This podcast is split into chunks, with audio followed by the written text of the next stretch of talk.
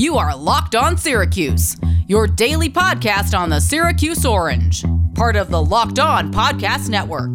Your team every day.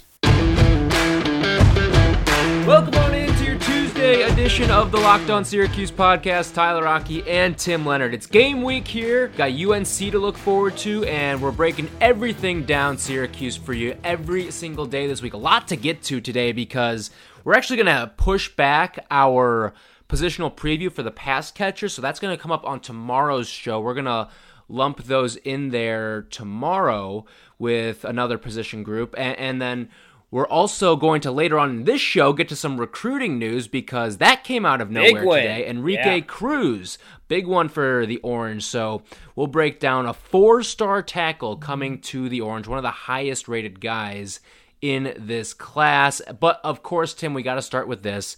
It is the depth chart, and we've what a given out a little bit of analysis. yep.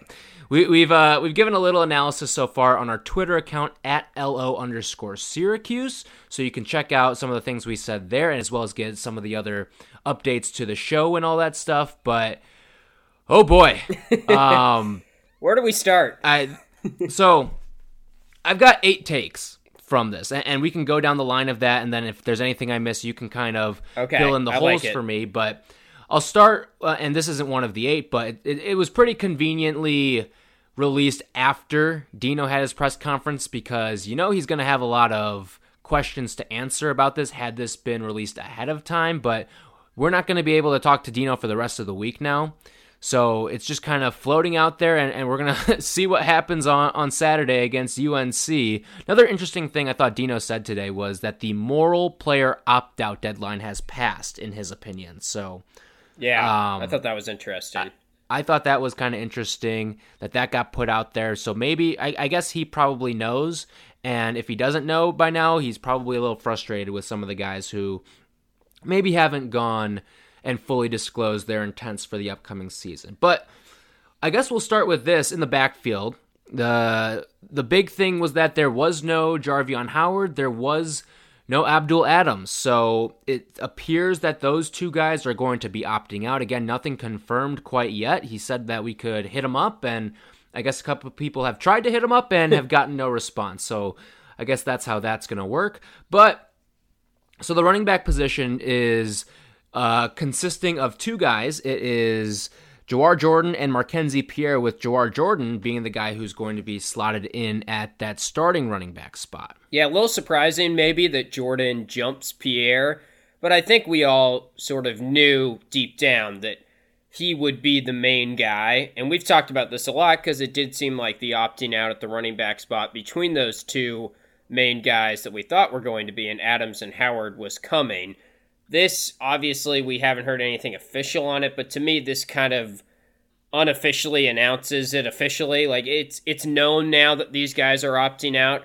We unfortunately probably won't know until the very first question of the press conference after UNC, regardless of what happens in the game.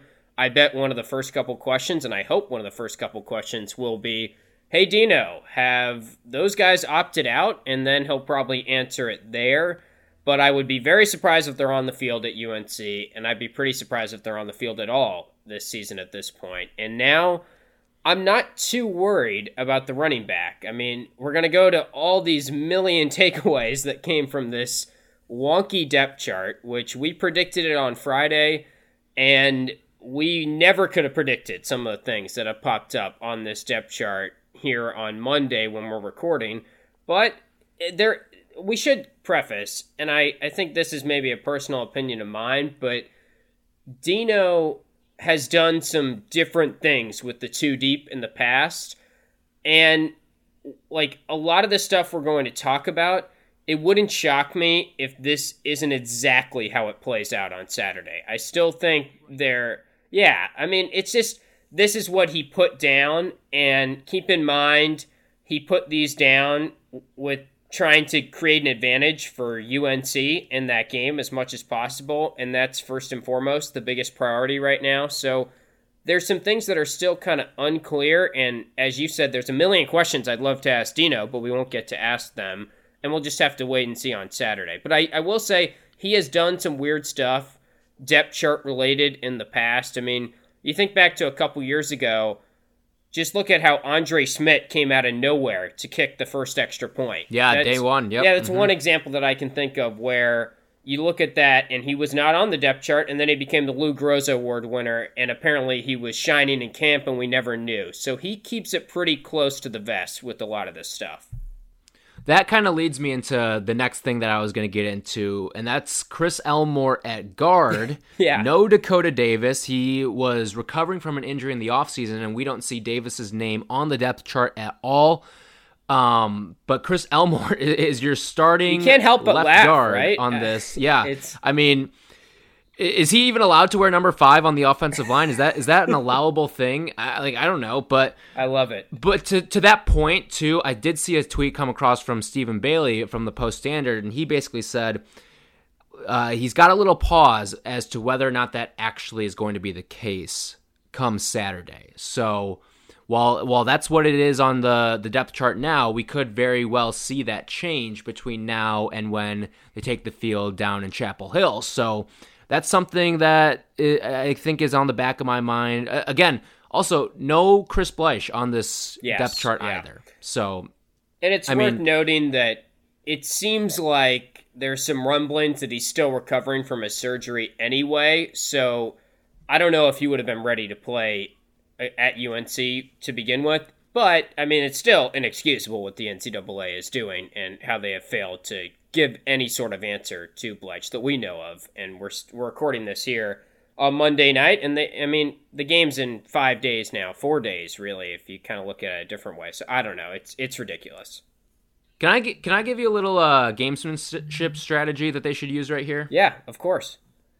Here's what they should do just roll him out there. The NCAA clearly has no idea who this dude is because they refuse to acknowledge his waiver. Just roll him out there. Let him play. Let the kids play.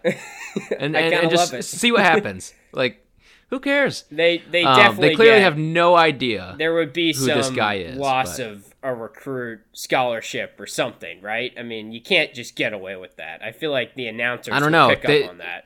Apparently, he's a ghost to them. Yeah, so that's a good uh, point. just just do it. They, they, they try to look him up in the system to suspend him for a game, and they just wouldn't be able to do Yeah. it. So But no, we, we can't blow by Chris Elmore being the left guard of Syracuse football right now. I I just never thought I would see that when this depth chart came out. And we knew that offensive line had some injuries. It does seem like Dakota Davis, as you mentioned, I think it's pretty safe to assume he's out with an injury right now. So I would say the general reaction to the depth chart for a lot of people was holy cow, Elmore is our left guard. Our offensive line is going to be terrible again.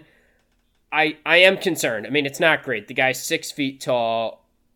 By our count, I don't think he ever played in high school. I mean, we know he's played in the trenches some, and I love Chris Elmore. I love him as a football player, as a leader. I know he's a very versatile football player, but I mean, I will be very keen to watch him play against UNC at the left guard position if that does happen. Like you said, it might not happen. However, I kind of feel like it it is at this point because why I say why would you put him on the depth chart, but I, I don't know, maybe there is some gamesmanship involved in that. I just found that whole thing very very surprising because there was no rumblings of that at camp, but by all accounts, it seems like that is going to be his position, and that's how we have to operate under right now. And he does have some size. We know he's played some defensive line in the past. And apparently he beat out Patrick Davis for the job, who Patrick Davis is a Yeah. four year guy. I mean, maybe Rhino is just playing really well in camp and we shouldn't just completely discount him before that. But just from a measurable standpoint, the six feet is very concerning to me. And the kind of desperation that it reeks of, the move of switching a guy who's played fullback and D line to left guard, on top of allowing 10 sacks in the scrimmage that we know was reported. I'm worried about the O line, but but maybe I shouldn't be as worried because it's really what we expected. It's just Chris Elmore, and who knows? Chris Elmore, if he beat out Patrick Davis, maybe he is going to be good. My silver lining to that is I don't have to see him split out wide if he is playing left guard. Right. So That's that that's my big thing with Chris Elmore. All right, I've got a couple more thoughts on the depth chart, but first I got to tell you about our friends over at rockauto.com. You know, in today's world, you've got to make a lot of tough decisions when it comes to maintaining your car. Kind of like how Dino had to figure out this depth chart, but sometimes there's an easy answer right in front of you, like starting Tommy DeVito at QB, and that's the simple choice that rockauto.com provides for you. rockauto.com, unlike all the other chain stores, does not offer you different price tiers for different parts. No, you know you are getting the lowest price when you go to rockauto.com. It's a family business that's been serving auto part customers online for over 20 years. Go to rockauto.com and you can get thousands of parts from hundreds of manufacturers. They've got everything, whether you need an engine control module, brake parts, tail lamps, motor oil, or even just a new carpet because you've been driving around so much and kids are practicing their fall sports and getting into the swing of things. You can get it at rockauto.com. The website is super easy to navigate and the catalog is seamless as well. Best of all, the prices at rockauto.com are always reliably low and the same for professionals as well as do it yourselfers. Why spend up to twice as much for the same parts? Go to rockauto.com right now and see all the parts available for your car or truck. Write locked on in their How Did You Hear About Us box so they know we sent you. Again, write locked on in their How Did You Hear About Us box so they know that we sent you. Amazing selection, reliably low prices, all the parts your car will ever need. RockAuto.com. Let's move on to a couple more here. Let's get to the defensive side of the ball a little bit here. No Tyrell Richards. That leaves Syracuse with a linebacking core. Let me read it off for you here. Your starters, well, okay, so when I say no Tyrell Richards, I mean on the two deep entirely. Yeah. So uh, at the weak side, you've got Michael Jones, who's backed up by Marlowe Wax, a guy who you noted earlier in the week when we were guessing the depth chart. yep, that surprised me as well. In the middle, you've got Jeff Canton, followed up by Lee Kpogba, and then at the strong side linebacker position, uh, it's Stefan Thompson and Steve Linton. So Steve Linton, a guy who we were a little high on earlier, is in the backup role, and Stefan Thompson, the true freshman that's going to come in. So now that gives you no one older than a true sophomore at linebacker this year. And I think the big surprises were Thompson and Wax being listed on that depth chart. And now you're you're rolling with a little bit of an unorthodox group and a very young group as well that's being asked to learn a new defense right away. Yeah, who knows if Tyrell Richards is opting out, if he's injured? Another one of those questions that we would love to ask Dino Babers right now. But uh, very interesting that Thompson, to me, is the starter ahead of Steve Linton. Considering Linton is a redshirt freshman in his second year, Thompson just got to the team this year in the school this year.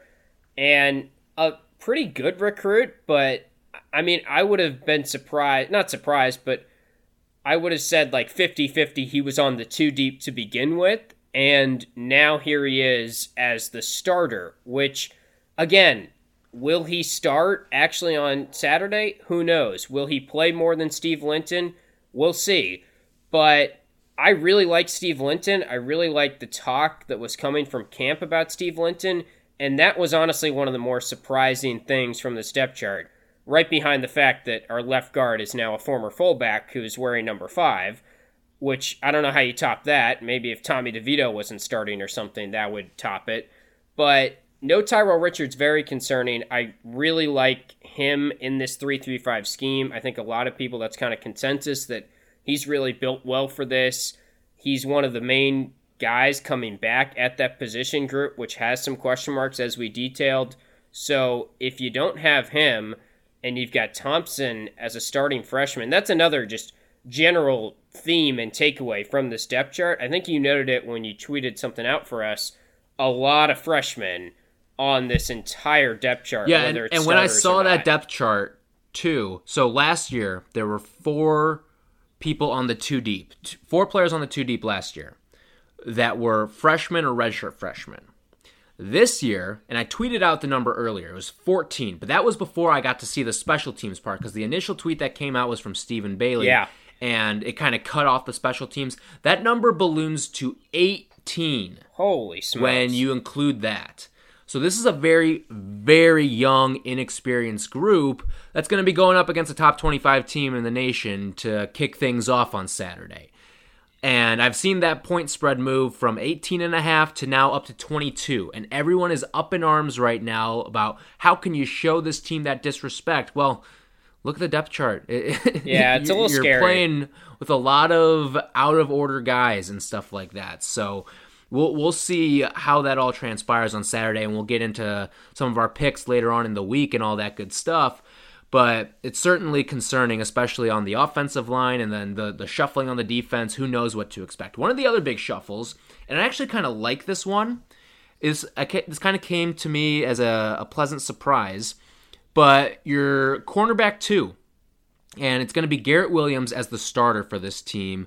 He's going to be backed up by Neil Nunn, and I found that very intriguing. And on top of that, that means that Trill Williams is moving to the field safety spot, and he's going to be a starter in that defensive backfield alongside Andre Cisco and Eric Coley. So they must have a lot of faith in in a guy like Garrett Williams. Again, another one of those young guys, a redshirt freshman.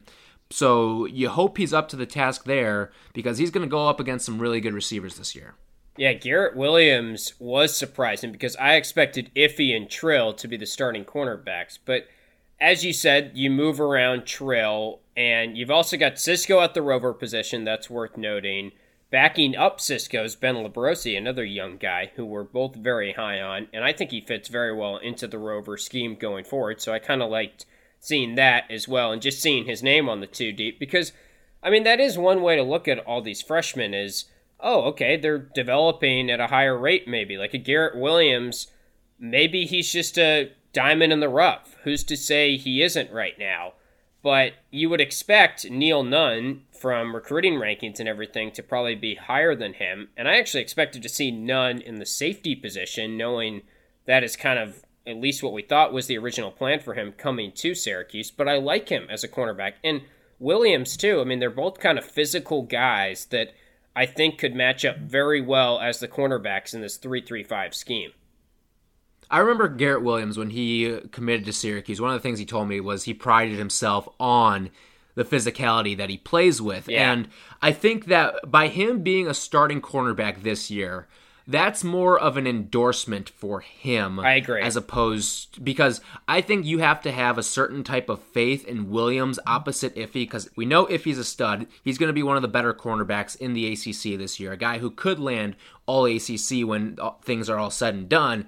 But I think this is a definite endorsement for Garrett Williams, or otherwise you just throw Trill there and hope that something sticks at the other safety spot alongside Andre Cisco and Eric Coley, a place where you've got a little more experience in the secondary. This feels like an absolute endorsement for Garrett Williams, and now you're just going to throw Trill back there because you can and you know he's a versatile player, and you just want to find a place on the field for a guy like Garrett Williams. Yeah, still love the defensive backs as a group. I was surprised to see no Adrian Cole as well. And Kyle Strickland was, As was I, mentioned. yeah. He's a mm-hmm. walk on. No Devon Clark. Chase Atkinson gets into the two deep as one of the backup cornerbacks. Is just a freshman. So another one of those freshmen, and that that's a general theme I have about this team as a whole this year is there is not a ton of depth to the Syracuse roster, whether it's at offensive line or it's at any of these positions, really. It's asking a lot of freshmen to step up if injuries abound, if COVID positives start to become a thing that is more frequent than maybe we're anticipating, or just a thing even at all at some critical spots. If they get hit there, they could be in trouble. And we found out last year that last year's team was a little bit more fragile at some certain spots than maybe we expected, like offensive line. I mean, not to go backwards, but the offensive line, Mark Petrie is a new late addition from Germany, and he's your backup tackle at both spots. And he's only clocking in at 265 pounds on this depth chart as they have him listed. If your backup tackle is 265 and kind of an unheralded recruit, in I think his first year with the program, maybe his second year. Regardless, he has not seen any real significant snaps. Well, if you lose one of your tackles, I'd like to think they probably shift around Vettorello and and put him back at tackle where we've seen him some, or maybe you you put in a different game plan. But that just kind of shows you that while the offensive line is already doesn't look that great, I think the more concerning part about the O line and some of these other position groups is if injuries happen then this could really get ugly. Right. So, one more offensive thing, and then I've got a special teams note I want to point out from uh, this depth chart reaction that we've got going on here. Let's go to the wide receiver position. And I know we're going to preview the pass catchers tomorrow yeah. along with the offensive line, but two things kind of stood out to me. First off, Anthony Queeley, a guy who Dino Babers has been very complimentary of, he cracks the starting lineup as that starting receiver on the outside opposite of Taj Harris. And then behind Taj Harris, is Justin Barron, another one of those freshmen. So we know that Dino really likes what the the freshman receiving corps has done in practice, and he's he hasn't singled out individual freshmen, but he's talked about them as a collective. That he's been really happy with the way that they've performed. And then on top of that, I mean, a guy like Queeley, who I was always a big fan of when he came out. He's another big body on that outside, and uh, I guess this is going to be one of the questions that we answer tomorrow. But is there a sleeper guy who could lead the team in receiving? Because right now, I think it's pretty consensus. If you ask people, they'd tell you Taj Harris. Maybe you get a couple Nykeim Johnson votes in there. Yeah, I think. It, but could Harris. one of these other guys maybe uh, emerge? And that's a question that we'll dive into a little bit more tomorrow. But I just I see the shuffling there at the wide receiver position, and again, it comes at the cost of Ed Hendricks, a guy who was supposed to be one of the better receivers Syracuse was going to have for the foreseeable future and he really hasn't gotten his opportunity to shine because of injuries and red shirts and all that stuff. So he bumps down to the the backup spot behind Queeley. But again, he's going to see the field a good amount because of the number of four and five receiver sets that Syracuse runs. Yeah, I like seeing Barron on that too, deep, especially because he's six four, and Syracuse lost Cameron Jordan, as we know. He left the program. So you could use some height there for the red zone. I know they have the tight end, who we both really like, but maybe Barron blossoms into somewhat of a red zone threat, if not this year, but later on down the road. The last note I have offensively, no Qadir White on this two deep. I talked about that when Once we were again, predicting yep. it on Friday. I mean, clock's kind of ticking there, and just another two deep where I'm disappointed to not see his name. We really haven't heard anything good in relation to Qadir White since he stepped on Syracuse's campus. And we're going to talk about another four star offensive tackle that's coming at the end of this podcast. But it goes to show you, I mean, he was kind of a project to begin with, but I, am just disappointed that they haven't gotten the rewards out of that that you would have anticipated by then, especially considering that's been our problem for the at least last year it was, and now we're looking at this year, and a lot of our talk, I think, again, is going to be focused on the offensive line and you're hoping that that is not going to be the same case with Enrique Cruz, kind of like you mentioned just there. Uh, one of those highly touted guys Syracuse brings in. You're hoping he can bolster the offensive line, but we will talk about Cruz in just a little bit. Special teams note I want to throw in there before we do get into some of that recruiting talk. James Williams is the backup punter for this team. It's going to be Nolan Cooney that's going to take over that that highly touted throne of the Syracuse punter legacy, but while some people might be a little surprised by this, I will mention this side note, and it's the fact that the past two studs that Syracuse has had kicking the ball away for them on fourth down, they were both guys that sat out a little bit. Riley Dixon only appeared in two games through his first two seasons with the Orange. Sterling Hofrichter had a full red shirt his freshman his true freshman season with SU. So James Williams, maybe he's going to take a little bit of time. Who knows? Maybe this year again you get the blanket waiver, and on top of that, you also have the fact that you can appear in up to four games, and maybe that number has changed this year. I haven't seen anything about that, but you can appear in up to four games and still maintain your a full season of eligibility on top of that. So maybe we will see a little bit of him if some games start to get out of hand at some point. You'll see a little James Williams, see what he can do, and maybe he does take that spot from Nolan Cooney. But for right now, it looks like Nolan Cooney is going to be the punter. But again, all of that can change come Saturday. Yeah. It could be. Uh, you brought up Andre Szmyt earlier right. in the show, and how he just stepped onto the field and was the one kicking that extra point against Western Michigan on that first drive we could see that the first time Syracuse has to punt, it could be James Williams yeah, back deep to to punt it away. Right. So, and you hit on something there that just a general note, I I agree with wholeheartedly, and I think this may have factored into the decision to put a lot of these freshmen or redshirt freshmen on the depth chart. Is everyone gets eligibility back if they want it. Blanket waiver this year. So it's an opportunity to really develop those freshmen and not burn a year. Whereas before, you'd be worried about that four game mark. Maybe someone like Chase Atkinson, just to throw out a name, perhaps you throw him in there to spell someone at cornerback for a couple more plays, and you're not worried about his games total because you know that if you need to, you can just get that year back. Exactly. All right, coming up next, we're going to dive into some recruiting. Enrique Cruz, one of the top guys in this class of 2021, is coming to the Orange. We will break it all down coming up next. So during that break, we actually just got a message from our guy Matthew Gutierrez over at the Athletics. So Chris Elmore going to wear number 63 on Saturday. So bummed. he is going to blend into that offensive line. I would have liked to see a number 5 on on that offensive line, but maybe that answers the question that we had earlier Yeah, in the show about is he even allowed to wear number 5 on the offensive line? Also, it I kind of proves that there is some validity to him being an offensive lineman. If this guy's changing Yeah. his number, I mean, this is no smokescreen by Dino. I think we can say for sure now. I'm hoping you cannot wear number 63 if you're spread out wide either. I'm hoping. I'm hoping. My fingers are crossed. Anyway, let's get into a guy who we know is through and through an offensive lineman, and that is Enrique Cruz, a four-star guy by 24/7. He's the he's ranked number 202 by 24/7. On the composite, his numbers are a little bit lower. He's at only a three star by the composite and is also ranked 477th in the class. But regardless, a really good get for the Orange in this class. And again, we talked about this around the Justin Lamson commitment. You you get the quarterback and then you build around that. Yeah. And that's kind of what we have seen ever since then. And I think also this is kind of how you see the flows of classes as well. At least with Syracuse is you get one guy and then the snowball starts to get bigger and bigger and bigger and you start to see all these guys kind of jump into the family at once. I mean, in this past month, they've gotten their top 3 guys in the class, that being Cruz, you've got Deuce Chestnut and then Amari Hatcher as well. Yeah. So you're starting to see these guys filter in more and more. And again, there might be some more on the way. I know we've talked a little bit about the fact that this blanket waiver could mess some things up down the line.